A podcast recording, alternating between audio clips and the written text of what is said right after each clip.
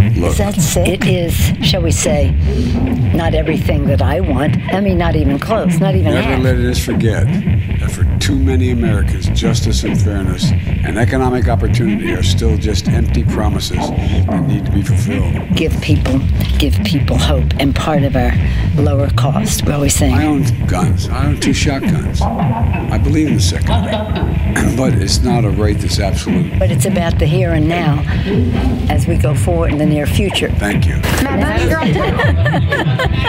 Can't be pro-insurrection and pro-cop. You can't be pro-insurrection and pro-democracy. You can't be pro-insurrection and pro-America. It isn't everything we want. How, how many times have I said that?